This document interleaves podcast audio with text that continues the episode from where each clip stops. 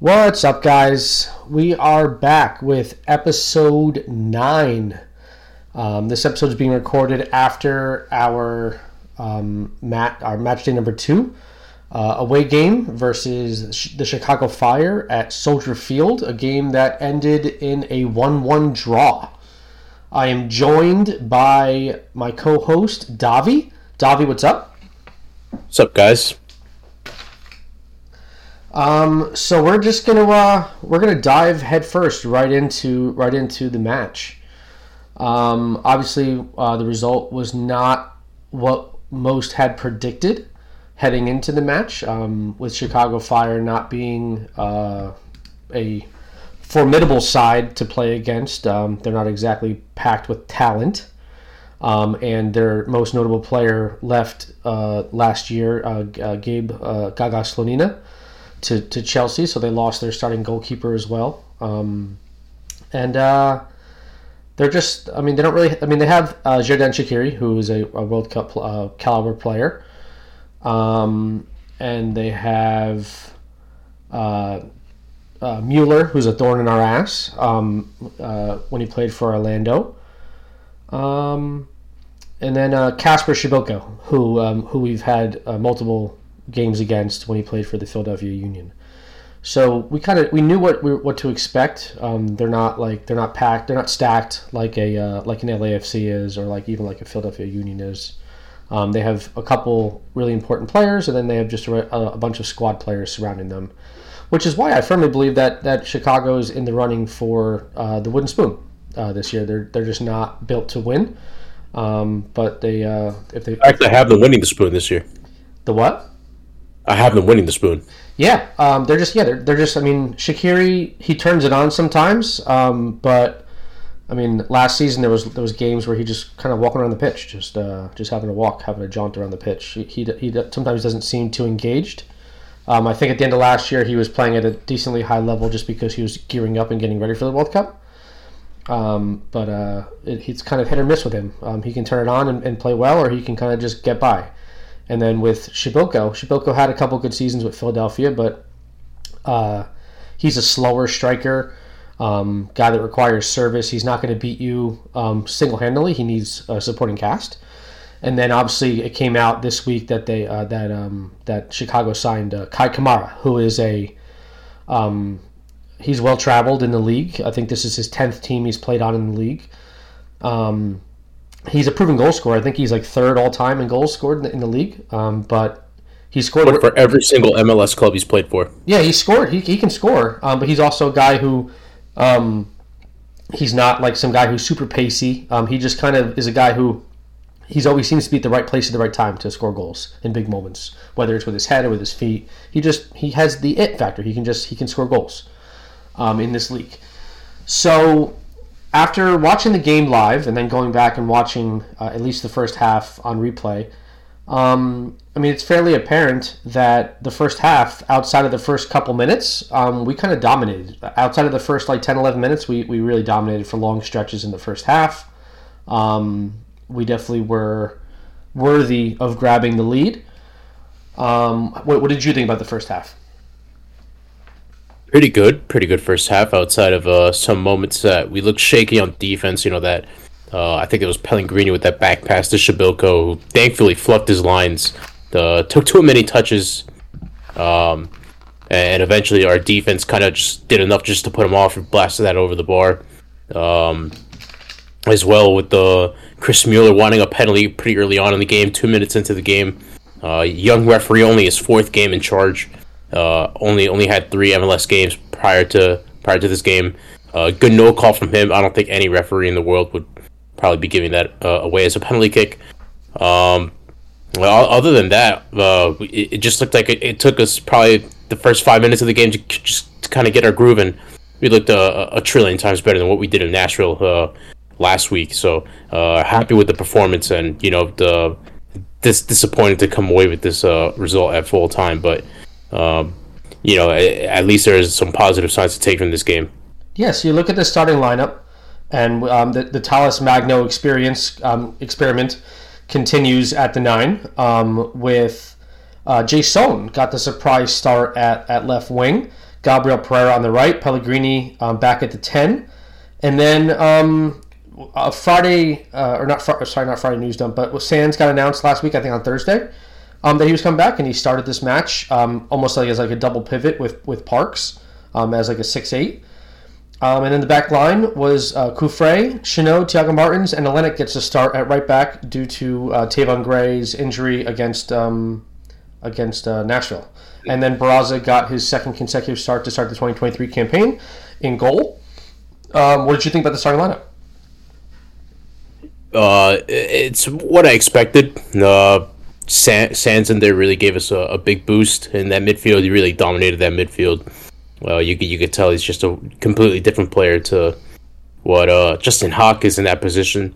You could tell there's a massive drop off um, when, when, when we had to take Sands off uh, pretty pretty deep in the second half. You know, uh, to kind of close out the game, we had Justin Haak in there, and you could see there's a there's a pretty big difference, a pretty massive drop off in quality there. Uh, I, I do believe it was Haak that gave away the foul that led to the uh, equalizing goal for sh- Chicago. Uh, but pleasantly surprised with uh, James Sands and how he's uh, how he's came back. But uh, word is that the cramps it was just cramps. He, I think he should be ready to go come this Saturday. Yeah, I thought it was night and day the performance that we got from James Sands, even even fresh off the plane from Scotland, and even after not getting a decent run out the last couple weeks, month. Um, with Rangers, I think that he, I think that he put in a really good shift in, in the time that he was available on the pitch um, just cutting out passing lanes, intercepting passes, tackles, just doing the James Sands stuff. Like the standard of play that we expect from him was very apparent early on and throughout the entire first half. Um, it, it, definitely it made you breathe easier knowing that he was back there. It made you feel a little more relaxed. Like okay, he's not as prone to mistakes. He's more comfortable. He, his ceiling. He's just a lot more refined of a player in that role than Justin Haak is. Um, so I was definitely really happy to see him play. Um, the one thing that stood out to me, actually two things that stood out to me, is Keaton Parks is is really he through through two games of 2023 he's really not playing to the level of expectancy from me the fan base um, that's really what that's the vibes I'm getting from from social media is that Keaton Parks is kind of underperforming right now in terms of just like his ball carrying positioning um, even like his fitness levels look like they're not like there yet now granted it is preseason second game of the season um, preseason was kind of abbreviated. We didn't have too many games. He's coming off of like all the blood clot issues last year, but um, just Parks looks off. He doesn't look. He doesn't look like what the level that we expect of him. The level that has people clamoring for him to get called back into the U.S. men's national team. Um, he's just not there right now. And then also the another player that stood out to me starting is having Jason in the, in the starting eleven. That's like that's a big uh, stretch. Like I, he was not even on my radar in my projected eleven. Like I was like, whoa! I was like, what is he doing? Like how how is he possibly starting over Thiago Andrade? Um, so and then and then you look at the game. You look at the pa- look at the passing network that gets released after the game, and uh, based on the thickness of the lines, it tells you how often those balls were played from that one person to another. And every single line going to Jason is like paper thin. You can barely even tell it's there. We completely avoided playing the ball down the left flank because it was a black hole where attacks went to die. J- um, Jason, um, th- there was a stretch from uh, in, in, there was a, a 15 minute stretch in the first half where there was three different times where Jason had the ball and he went down super easily because he has this propensity to just get like his his greatest redeeming factor as a soccer player is he gets fouled a lot. Um, and I think these, especially with a referee only refereeing his fourth game, um, I think he was letting a lot go. He wasn't like he wasn't whistle happy.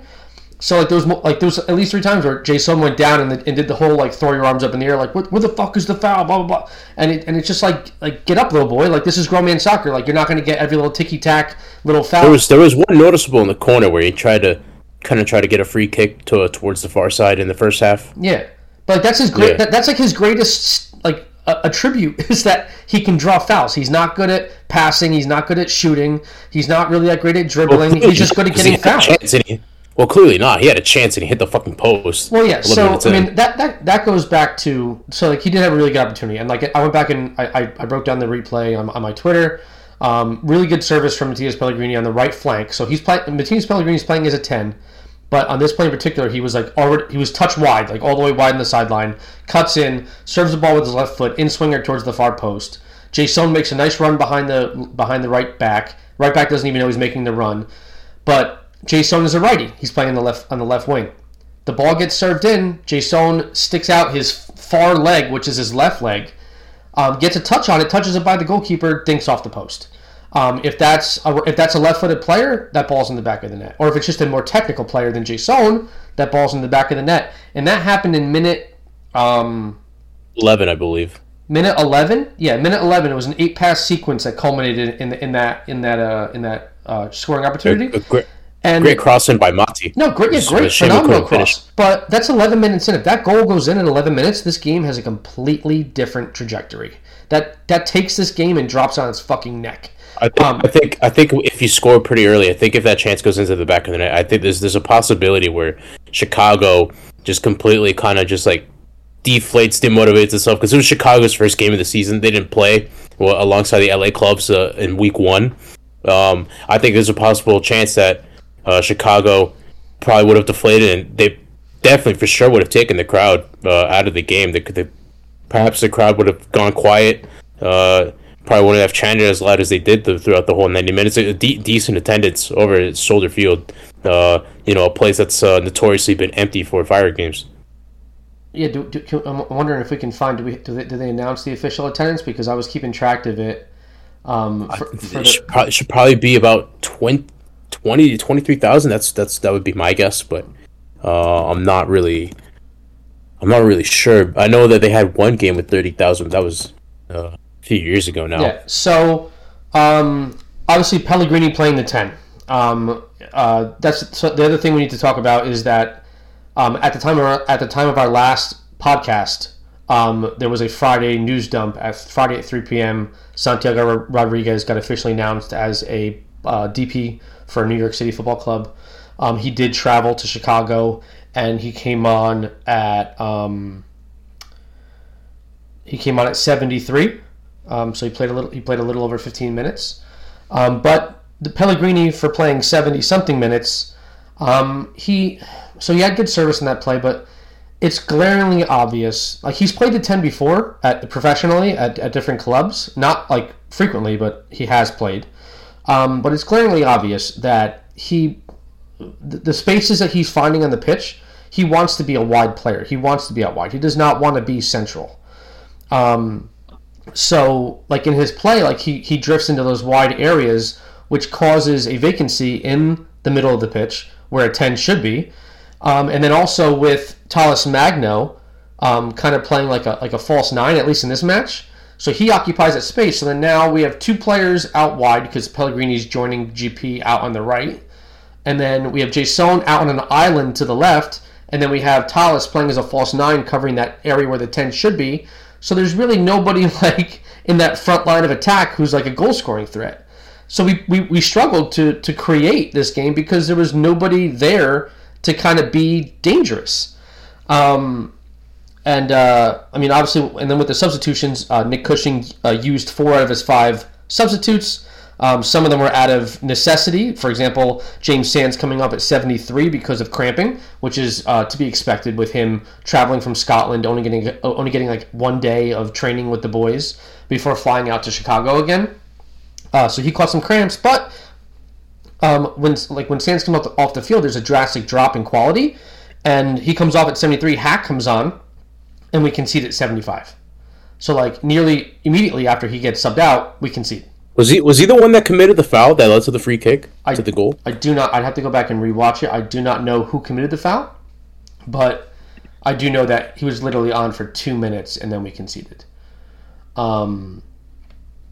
So and then uh, Thiago came on for Jason at 68, which was a, a good sub because Jason, other than his other than his uh, shot off the post, um, Jason didn't really provide anything noteworthy on the left wing. And if we're going to win games and score goals, our attack needs to be have chemistry and needs to be firing on all cylinders. And Jason was the odd man out. He, there was no connection with anybody on the pitch. He was just out there by himself on an island, trying to create, trying to get fouled, and the referee wasn't wasn't falling for his shit and wasn't calling the fouls.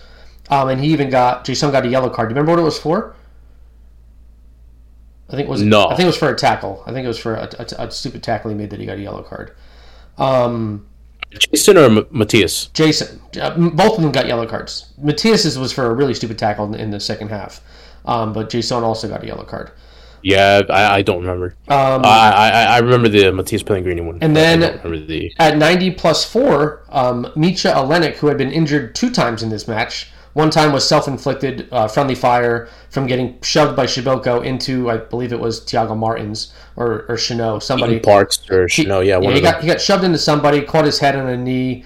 Um, so he got hurt then, and then he got hurt at the end of the game, um, where it was, uh, uh, I believe it was Kei Kamara who was trying to head a ball, and he like jumped on top of Micha. So Micha had to come off at 90 plus 4, and then we saw the MLS debut of, of Steven Turnbull. Um, we, we can't really, I mean, we can't really comment too much on his performance because he was only in for like three minutes of stoppage time. But even in those three minutes of stoppage time, he conceded a foul. And very, up a foolish, gave up a very foolish challenge, which could have easily ended up in the back of the net if Shaqiri had a better technique on that. So he, he gave up a very dan- a very a very stupid foul in a very dangerous area of the pitch, which we can't that that can't happen. Um, I mean, I realize that it's his debut. He has jitters. Um, he had just gotten he had just gotten loaned to NYCFC from NYCFC two like the day of or the day before. Um, so obviously he has jitters about about potentially appearing in his first game. This was like his like once of one of a handful of times even appearing on the bench for NYCFC. So he so he, Professional debut for sure. yeah, so he made he made his uh, he made his official first team debut.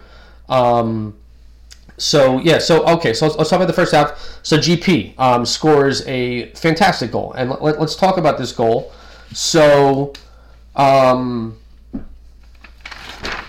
so the way this play started, Parks intercepts the ball high up the pitch and passes the ball to Pellegrini. Pellegrini then tr- tries to distribute the ball out to the left flank to Jason, but he underhits the pass and he gets intercepted. Immediately after he gets intercepted, Cufré, who's also playing high up the pitch, makes a makes a tackle in their in, in, our, in our attacking third, their defending third.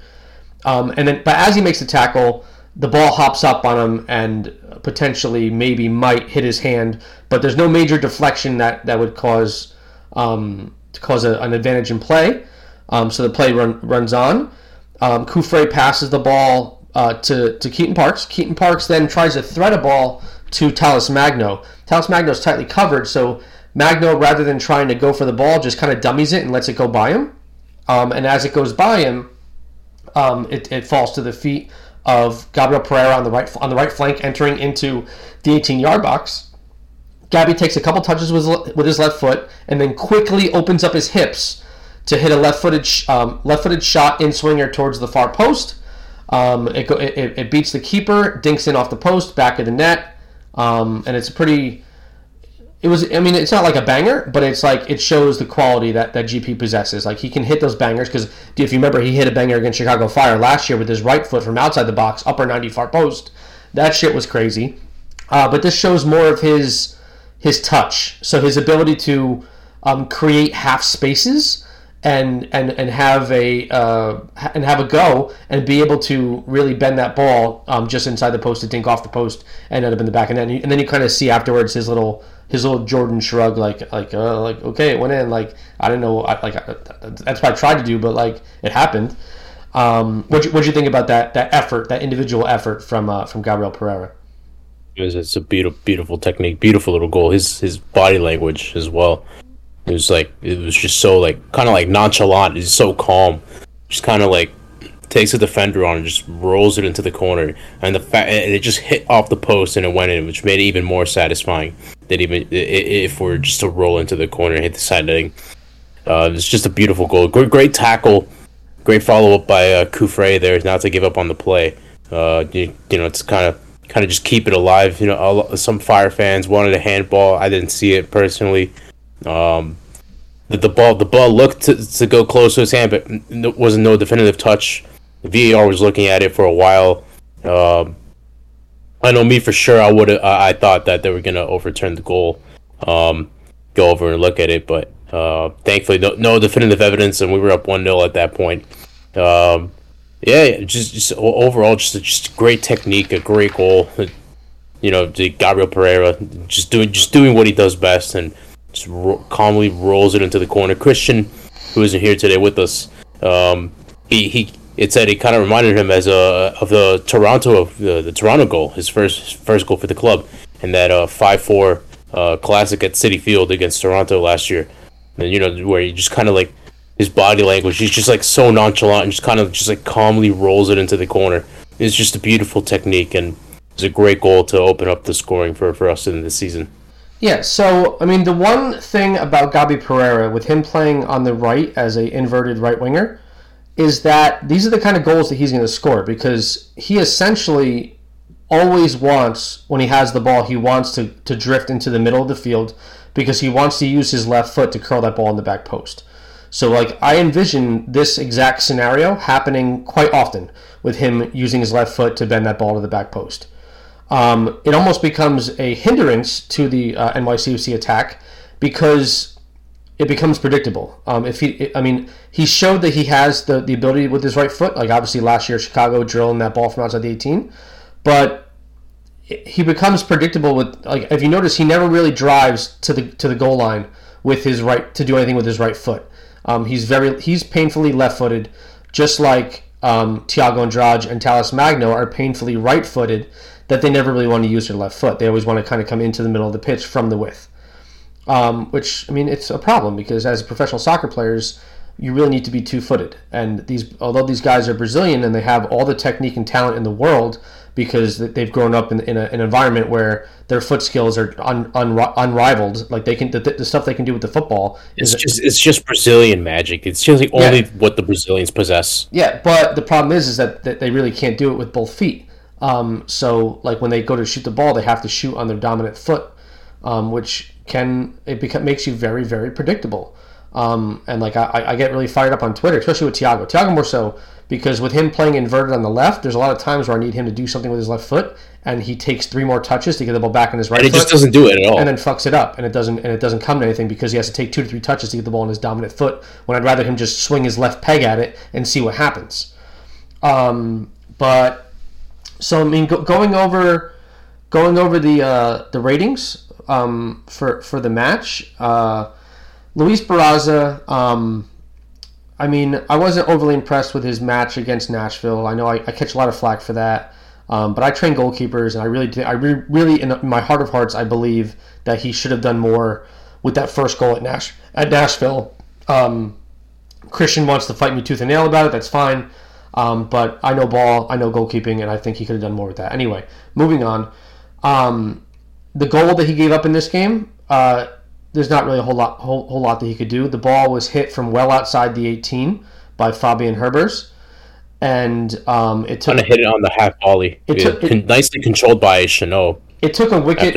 It took a it took a wicked deflection off of Talles Magno's knee, and kind of uh, uh, Barraza was diving to his left, and the ball took a wicked deflection, ended up going the complete opposite direction. So he, like there was no chance of him recovering and, and making a save. It, and it was hit well too. It was hit with pace. It was it was destined for the back of the net once it took that deflection.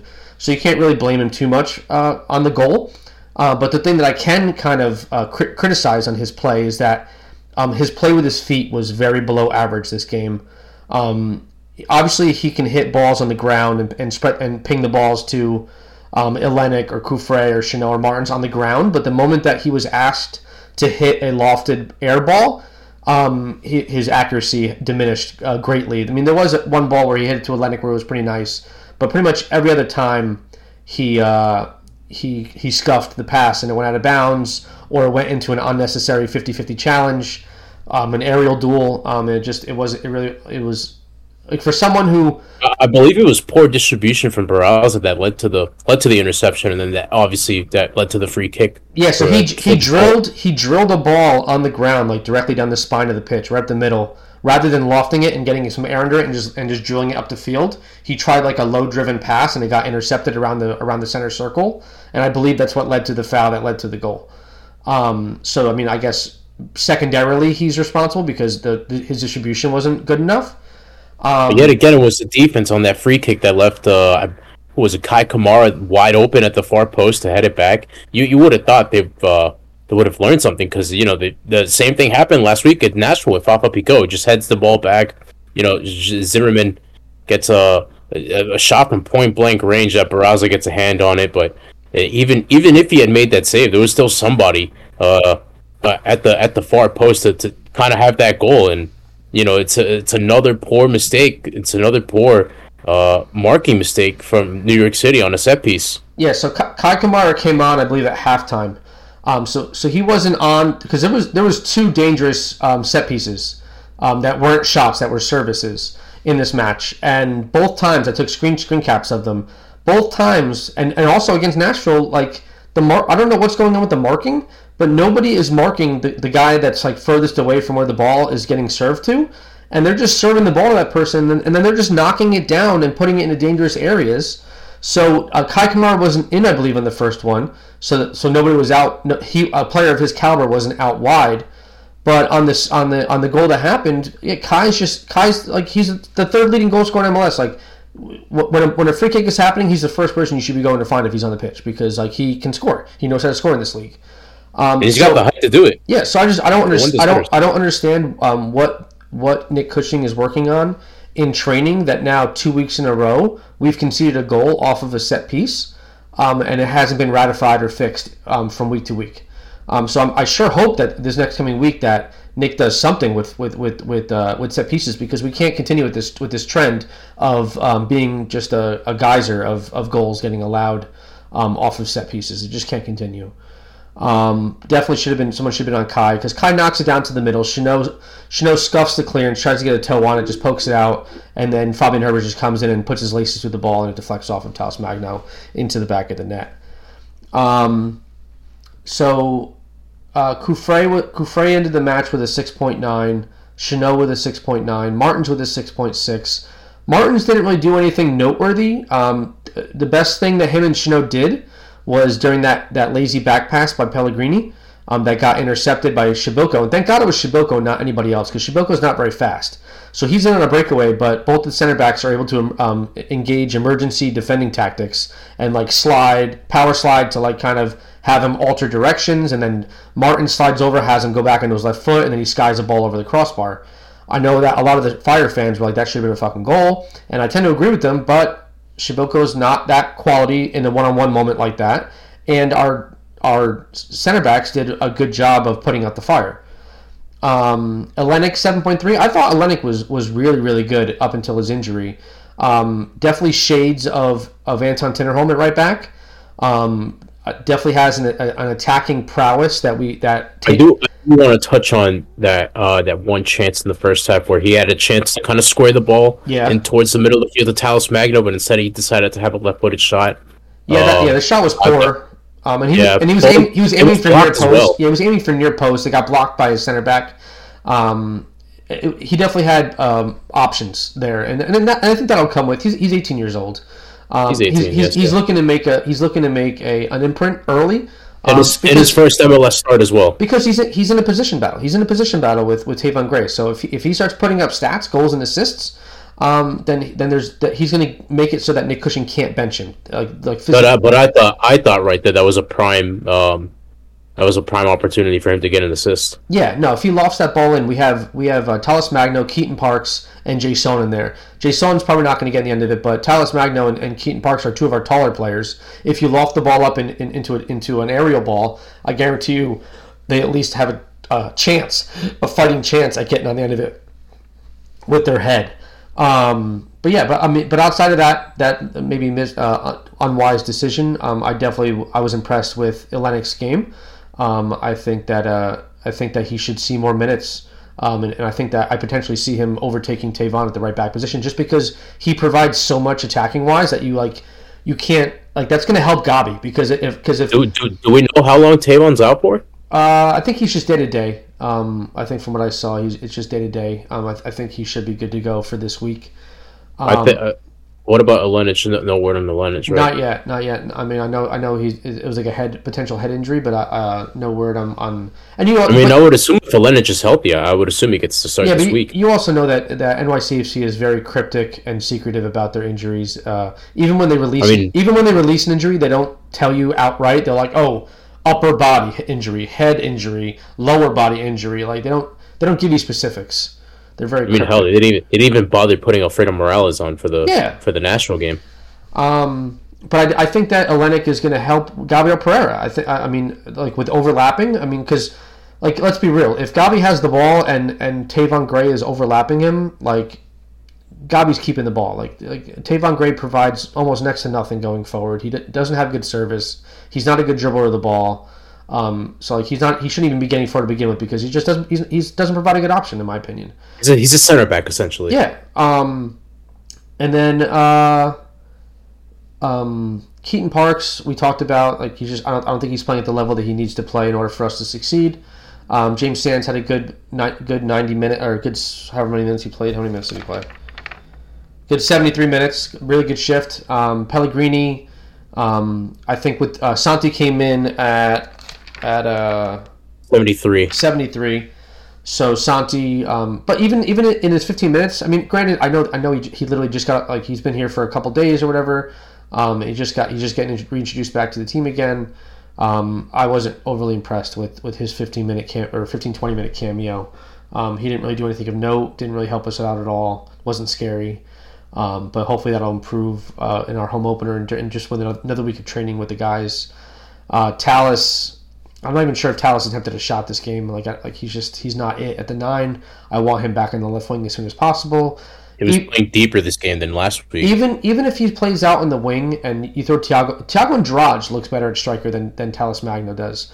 So even if even if uh, even if Ta- uh, Thiago Andrade plays most of the game at the nine, and then you bring on someone else like Pellegrini or, or just I don't know just whatever you got to do. But uh, I, don't think Talles Magno at the nine is, is going to be the, the long term solution. It shouldn't it shouldn't even be the short term solution because he is one of the better players on the pitch. But th- this is now two games where he's done virtually nothing of note at the nine position. So. Um, and he even had a play earlier in the first half where he was playing playing Gabi in and he underhit the pass, which would have sh- for sure been a breakaway because Gabi was much faster than the center back who was trailing him.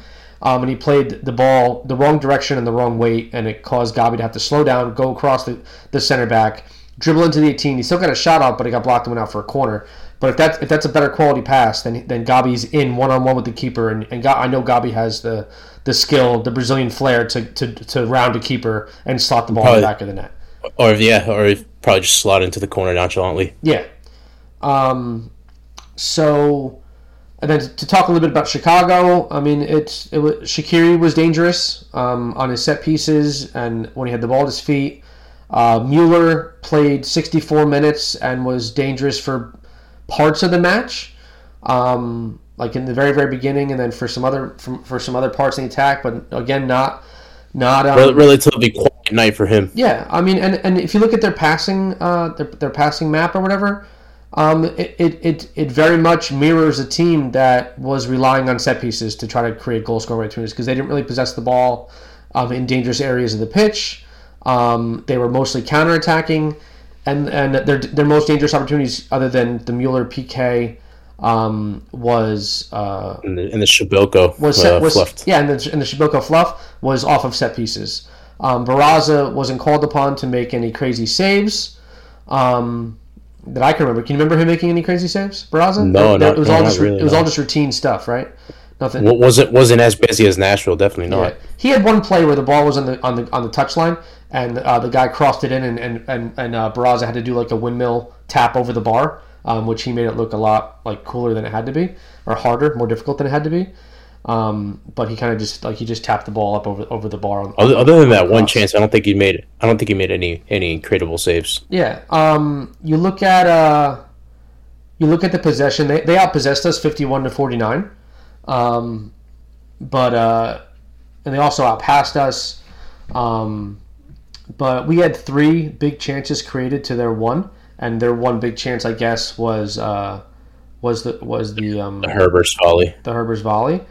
Um, but our three big chances, I'm, I'm, I'm willing to say, was the goal scored, um, the uh, the Gabi Pereira breakaway that wasn't really good enough to uh, to, to finish, and then I'm guessing the other big chance was um, when when Matias Pellegrini got played in and he took a, a touch around the keeper and tried to slot it and it got blocked.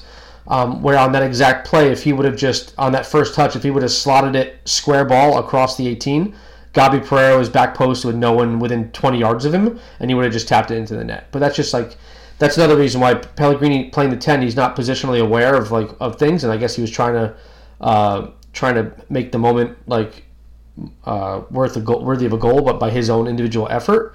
Um, when he could have easily just slotted the ball across with his preferred left foot to uh, to Gabi, who was back post like unmarked with nobody there. Um, it's kind of like one of those sweaty goals that you score in FIFA where you engage the keeper, get them out of position, and then just slide it across, and it's an easy tap in. Scored a lot of those on FUT Champs today. um, fouls committed. We, I mean, we commit. We, we got called for a lot of fouls, like 19 fouls in this match. They got called for 15. We got called for 19 fouls. Um, they had six corners. We had four. Um, I'm not a big fan of expected goals, uh, just because it's like an like an artificial. Well, what's what's the xG for both teams? So the xG we were at 1.65 and they were at 0.76. Uh, in the first half, our xG was 0.69, and theirs was 0.37. And the second half, ours was 0.97, and there was theirs was 0.38. So they scored a goal. Nine seven. They well, yeah, because in the second half was the Gabi. I, I, thought, I thought you said seven point nine. Uh, like No, nine point, something. point nine- 0.97.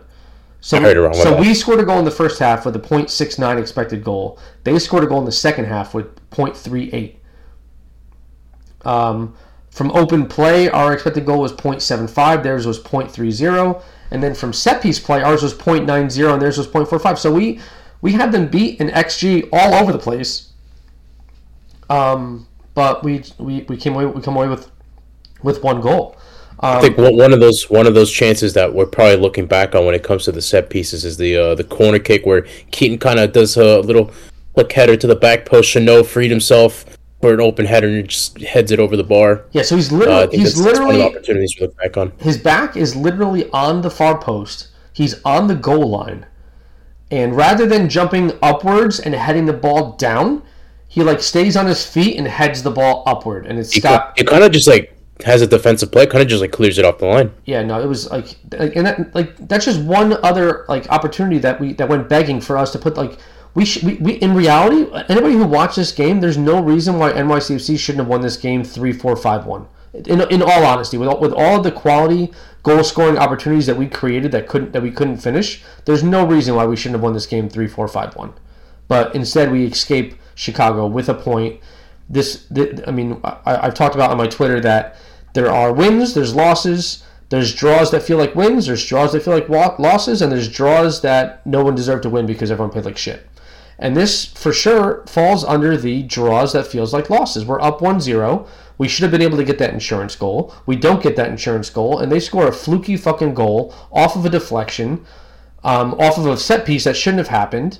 Um, Poor, poorly defended as poorly well. defended, and and, and they, they find a way to put the ball in the back of the net, and, and then and they're they're feeling good about themselves because they're a wooden spoon contender, and they're getting a point at home in their home opener, and now we are playing the second game of uh, of a two game uh, road trip to start the season. We're historically awful on the road um, in the regular season, and we have a chance to steal three points from a bottom of the, a potential bottom of the table team um, and end up walking away with one point. And I guarantee you, this is a game that we look uh, in in June, July, August when we're looking at the standings and we're like, oh, where where where could we have where where should we have gotten points to maybe be a, a place higher in the standings? We're gonna look back to matching number two and be like, fuck, we really should have we really should have got all three points in Chicago. That was that was a big loss. Completely agree. Or a big tie, a big draw. agree with this. Completely agree with that statement. So, I mean, am I happy that we at least got a point? I mean, could we have walked in there and, and lost to Chicago? Absolutely, um, especially with with uh, with with um, just the players in the field um, and the the uncertainty of, of Luis Barraza in net um, with, and giving him a, a run out. I, I mean, I, I don't know. I mean, I'm not in Cushing's head. I don't, I don't know what his plan is for the keepers. If he's going to give Barraza a whole shitload of games to start the season to see what to give him a good sample size of what Luis Barraza can do before he kind of transitions and gives Matt Freese his opportunity, or if he's going to do the whole ride the hot hand. But I mean, is it really hot though? Because I mean, we lost our first game and, and drew our second game, and he's conceded three goals in two games. Um, now we can debate about whether they were his fault or not, but I mean, the the the, the main statistic that you judge goalkeepers by is goals against and save percentage, and he has three goals allowed. He like when you're the goalkeeper, that stat falls on your head. So three goals in the back of the net, that's three goals against Luis Barraza. Um, but uh, I mean, in, in the end, I mean, it, it, we we walk away with a point. You feel hard done not to get three, um, but uh, I mean, yeah, I mean, we, I mean, you kind of just have to you have to just turn turn the page towards uh, towards the home opener against Inter Miami. Um, and they're, they're, coming to town, and they're they're legit. They're, they're, right now. They're, they're they're the number one seed in the East right now through two games. They're, they're undefeated. They played two games at home, um, and they're they, they haven't they haven't conceded a goal yet. Um, and they're coming to town thinking that they're they're hot shit, and they're they're they're confident, and they're coming to town thinking that they're going to get three uh, three points at Yankee Stadium. Well, I guess I guess the kind of uh, kind of an advantage. I mean, it could change over time over the course of the week, but the weather, it's uh, of course NYCFC home openers in bad weather. They, name name more iconic duo than that. Um, you know, I guess I guess the advantage is that it's most likely going to rain on that day. So I, I, I guess uh, if you want if you wanted to rain against a team, you know, probably someone like Miami who hasn't experienced rain uh, so far this season. You know, obviously they beat the the top two seeds in the East uh, last season in Montreal and uh, Philadelphia. Um, uh, you know, bear in mind that Montreal lost a lot of players and you know don't look the same as last year, but still, to open up your season uh, with two two massive wins against uh, your home fans, I think that that that obviously brings in confidence into the into probably the uh, the the road trip that probably every every single uh, team in the league dreads is that that's NYCFC on a baseball field. I think that's the that's the one fixture that you, you, you don't look forward to as an as an opponent if, eh, if when you play NYCFC away. Um, obviously, the the the stigma of playing on a baseball field, a smaller field, um, it's not ideal compared to the other uh, to the other clubs that have their own uh, uh, stadium or, or play on a football field that it's regulation size. Uh, it's obviously not not an advantage uh, for the away so uh, for the away team, but it, it, definitely is an advantage to us. And you know we, we've proven that over the last few years. Uh, I think we've only lost three games uh, at Yankee Stadium since 2020. Um, that's that averages one law that one home loss in Yankee Stadium per year. Um, so we, we've we've been pretty dominant, and especially in home openers, we we're undefeated in our first eight, I believe. Yeah, I mean, uh, we're we're very formidable um, at home, um, whether it's in Yankee Stadium or Citi Field. Uh, things get a little bit more dicey when we play at Red Bull Arena or at Rentschler or any other freaking home stadium that we've played in. But if it's at, or California, if it's at Yankee or if it's at Citi, um, people essentially on a baseball diamond. People have a tough time coming in and, and, and taking points from us. Definitely. Um, I mean, so what I want to do now is I want to I want you to tell me three. Give no, give me two players you were impressed with against Chicago and two players that you think um, that you think had had a ba- had a bad matches against Chicago that you were disappointed with. I think I, th- I think the first two for for impressive uh, I think it's obvious. I think that everybody would, would pick these two, uh, Gabriel Pereira and uh, Mitja Ilenič. I think everybody would pick those two. And the, for the for the disappointments, um, I, I, I would, I, guess I'd say Barraza for the poor distribution. Uh, but uh, I mean, again, you can't really drag him too much because he wasn't really called into action. Um, in terms in terms of the second player, I guess Andres Jasson. I mean, no, nobody really expected him to get the start on the left wing uh, on Saturday night, and uh, you know he, did, he had, didn't really do anything impressive. You know, everybody just avoided his side of the field for for uh, all the time that he's been that he's been on the field for us uh, in in Chicago. You know, did, didn't really do much, and you know when when Joe says you know uh, uh, your your greatest like attribution as a footballer is getting fouls. You know, he didn't really win many. And uh, in fact, he I, I don't I don't think he did anything remarkable at all. And of course, you know the missed chance um, in the in the eleventh minute that uh, you know uh, had that gone in, we we, we would have walked away with Chicago with three points uh, with a two one win. But uh, yeah, it's uh, for me it's got to for me it's got to be Barraza for the poor distribution, and then Andres Jasson for uh, you know just not really doing anything noteworthy at the start. All right, so for me, um, my the people who impressed me Now, I mean, I think it's fairly easy if I were to say Gabi Pereira, but the problem is, is I'm not going to say Gabi Pereira because Gabi Pereira played at the level of, of what I expect of him. He scored the goal. He looked good. I mean, his his uh, his services from free kicks because he I guess he's the new free kick taker. Um, interimly until uh, until Santi is uh, back with with the um, with the starting eleven. Um, I wasn't really impressed with his free kick abilities, but I was impressed with just every, with every, with his dribbling, his ability to get fouled, his, the, his goal scoring goal scoring prowess. Um, but one player that I was um, impressed with, um, which I'm going to echo off of you, is is Mitja Ilenič. Um, for him to be 18 years old, um, coming to a new country, a new league, this being his uh, second match played. He played a little bit in the first match and then played 90 minutes before getting injured in this match. And I mean, like he definitely jumped off jumped out the, the, off the TV at me. Like I'm like, wow, like okay, this this kid can play. He can he can do some stuff attacking wise, and I mean, I thought he was pretty good defensively as well. Um, he he was the one who made the recovery run when getting initially beat by the long ball to um, to uh, to Chris Mueller in minute two or whatever. Um, so he, he made that good recovery run, didn't get called for the PK, and I think he also made some good other defensive um, stops in the game. Um, so I was definitely impressed in his game. I think that he's someone who is going to earn more minutes if he continues to keep, play at this level and then even increase his play as he gets more confident. Um, and then the second player that I was impressed with, and um, uh, I think this, I mean, this not might not be a total surprise, but I was, I was really impressed with James Sands. Um, James Sands, um, the last time I watched him play was I watched him play in that in the Scottish Cup game against I don't know who the hell it was. We, he, he scored a goal but didn't score a goal um, for Rangers um, off of a corner kick that he forced an own he, goal. He caused it. He, he it, it, looked like it was a goal from him, but it, it, was later to turn back to be an own he goal. He forced an own goal, but I mean, it was it was a good. But like, but in this game, like him cutting the passing lanes, making crucial tackles. Yeah, he missed a few tackles here and there, but I mean, it's his first game back in the states after being away for what 14 months, 15 months, something like that.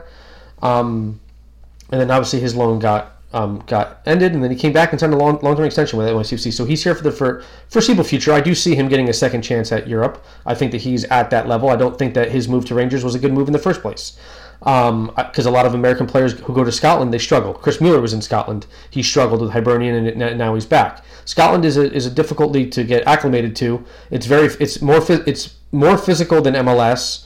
Um, but it is very much a two-team league. So you're you're playing against mid-table teams, and then all of a sudden, every now and again, you're having to play against Rangers or Celtic. Yeah, uh, he said something about the intensity. I was I was listening to something. Um, it was the it was an interview with I think it was MLS Discovery or something, uh, and then uh, Felipe uh, or Filippo Silva from Tactical Manager TV, and they kind of touched on uh, they kind of touched on this a little bit, and they, they were like, oh yeah, like Chris Mueller's like. Didn't didn't really crack the didn't really crack the team over in Scotland, but he said, "Oh, like the intensity compared to MLS is like much more intense, like the with the style of play and everything." Yeah, so definitely impressed with Ilenič and impressed with uh, James James Sand seventy three minutes. I mean, hopefully that calf calf cramping is, isn't a uh, isn't a consistent thing that happens. Hopefully he gets that hydration, gets fit, because um, we really need him putting in ninety plus minute shifts. He, he can't he can't be someone that's coming off off the field, he is our rock back there at, at the uh, deep lying six playmaker, uh, not playmaker, but deep lying six, first line of defense type position. Or and he's also someone who we might be re- relying on if we transition to a three in the back. Um, he his tactical flexibility that he provides. I mean, I, I, don't rate him as much as a center back as I do as a six, but um, he's a definitely a better option to play as the center center back. And not only that, three. Ronny not only that, Ronny in the in the uh, championship winning season towards the end, he kind of trotted him out at right back for, for a few games. No, that's not, that's not a long term place for him. That he can he can do spot duty, kind of like Nic- Acevedo. He played Nicolas Acevedo at right back. Nicolas Acevedo is not a fucking right back. He played him there out of out of necessity, not because he saw something in him. Um, so uh, I don't I don't I don't rate Sands at a back three, but I, I, I mean based on the based on the, the roster that we're rocking with right now, I'd rather have Sands in the middle of the back three than I would Alfredo or Justin Haak. Um, so I mean, I'd, I'd, rather not be there, but if he has to be there, then then then he's the best option. Um, in terms of two players who underperformed, who I was not impressed with, I mean, I, am going to go with someone different because I mean, Jasson was just not good. But uh, but I mean, Jasson's someone that I don't foresee being in the in the in the in the 11 frequently, so he should be gone by next game. Um, so I am going to go with Keaton Parks. Um, Keaton Parks was actually highly rated in the match. He, he, he had a 7.5. But there, there, there's something to be said about uh, passing the eye test and passing the statistical test.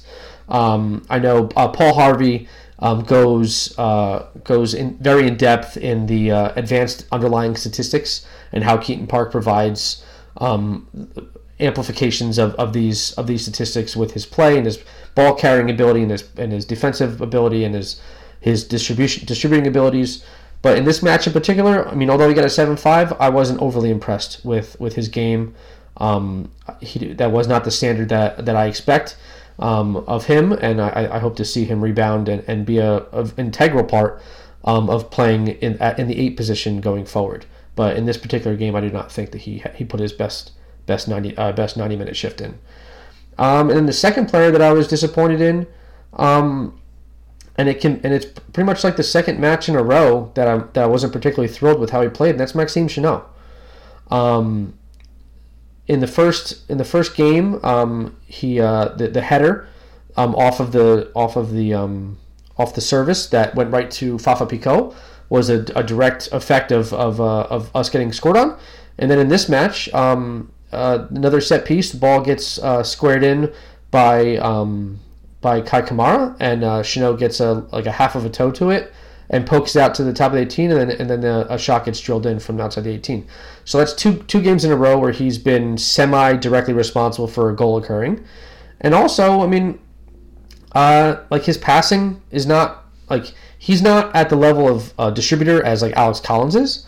But with him being in this league for so long and have, having been like a, a mainstay on this team since 2016, um, I have higher expectations of someone who's that senior of a player being able to like do the basics of distribution um, to the playmakers to get the ball to, to and then also that that header like you, he's got to finish that. Like he has to finish that. That can't like if you if if that happened to Thiago Martins I'm like okay like I don't rate Thiago Martins like that and he's also new to the league and he's not known for his goal scoring abilities. Um, but Chanot has scored some goals in this league. Like he he he should have buried that. That should and right there that should have been two one. We should be walking out of Chicago with with three points. Or, or from a veteran, or from a veteran. Yeah. So definitely, um, uh, definitely Parks and Chanot uh, uh, were not up to the standards that I expect of them. Um, they jumped off the page at, at me uh, at not being up to up to the up to snuff.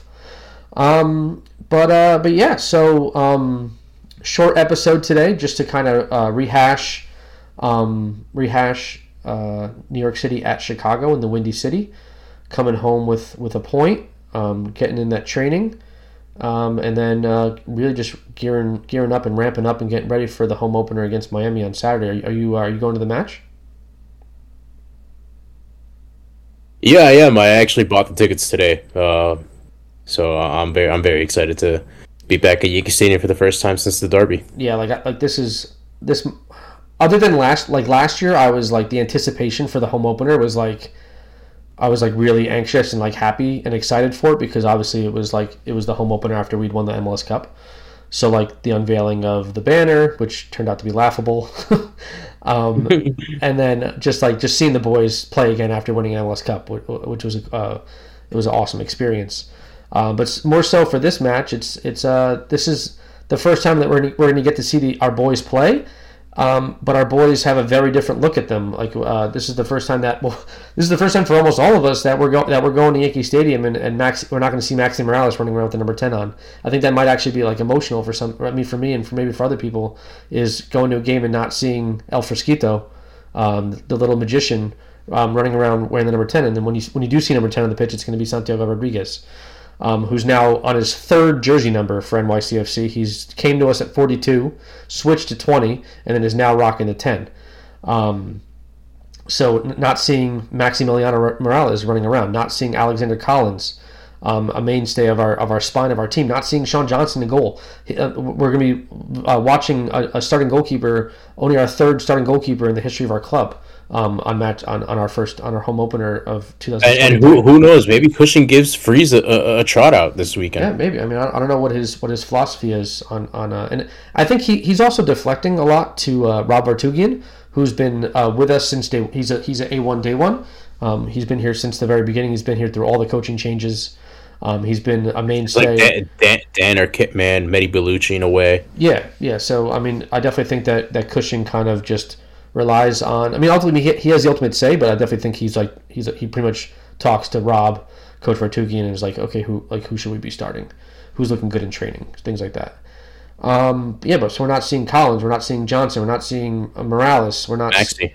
Um, we're not seeing Tinnerholm. Like it's just this team is going to look really different, and I mean, and it's different watching on TV.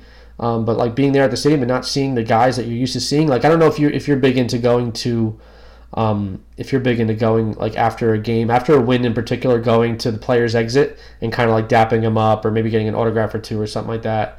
Um, but it's definitely there where you, you kind of like you get you get kind of a uh, to develop a little bit of I wouldn't say a relationship with the players, but like I'm sure the players start to remember faces and stuff like that. And if you're going there consistently, they kind of remember you. They they're good about signing stuff and like after a win is the best time to go there because everyone's in a, jo- a jovial mood. Um, oh yeah, for sure. Uh, I, went, I went after the uh, the playoff win against uh, Atlanta. Yeah. Uh, at, at, Yankee Stadium, and then I went again uh, when, when we beat Columbus. Yeah, I think uh, the, the, last time the, the, the, best time I had at that line was definitely Tati's last last home match um, against Inter Miami. Um, uh, when we that must have been an emotional one. Yeah, it was emotional. Um, he definitely stayed well after to, to talk to anybody and sign anything, and it was like at that point, I don't think it was officially announced that it was his last match, but everyone kind of knew it was his last match because um, we had, we had had that Red Bull match um, before, um, and we thought that was going to be his last match. Um, that was a that was a Red Bull away game at Red Bull. Um, that would be his last goal for the club. Yeah, that would be his last goal for the club. But yeah, I'm definitely just I'm really stoked to be back at home and just with my people. Um, d- definitely, we're uh, me, you, and Christian are going to link up, um, and we're also going to we're going to have a, uh, a, a Miami preview um, epi later on this week where we'll go more in depth of that. But um, just to put the uh, the nail in this uh, Chicago game coffin, uh, just you, you kind of feel hard done by not coming home with three points with all the opportunities that we created. We really should have come home with three. Uh, but getting one, I guess, is uh, the best consolation prize you can get. Um, but I really, I really did think that we deserved and warranted getting all three points. Yeah, for sure. All right. Uh, with that, um, any any final thoughts before we uh, before we close this uh, close out the chapter on uh, episode nine? Uh, no, not really. I mean, you kind of kind of touched on every single base that uh, was there to talk about, and uh, just just excited for Saturday. Uh, just just uh, you know, bring it on. Yeah, definitely. Um, all right, with that, um, episode nine over and out.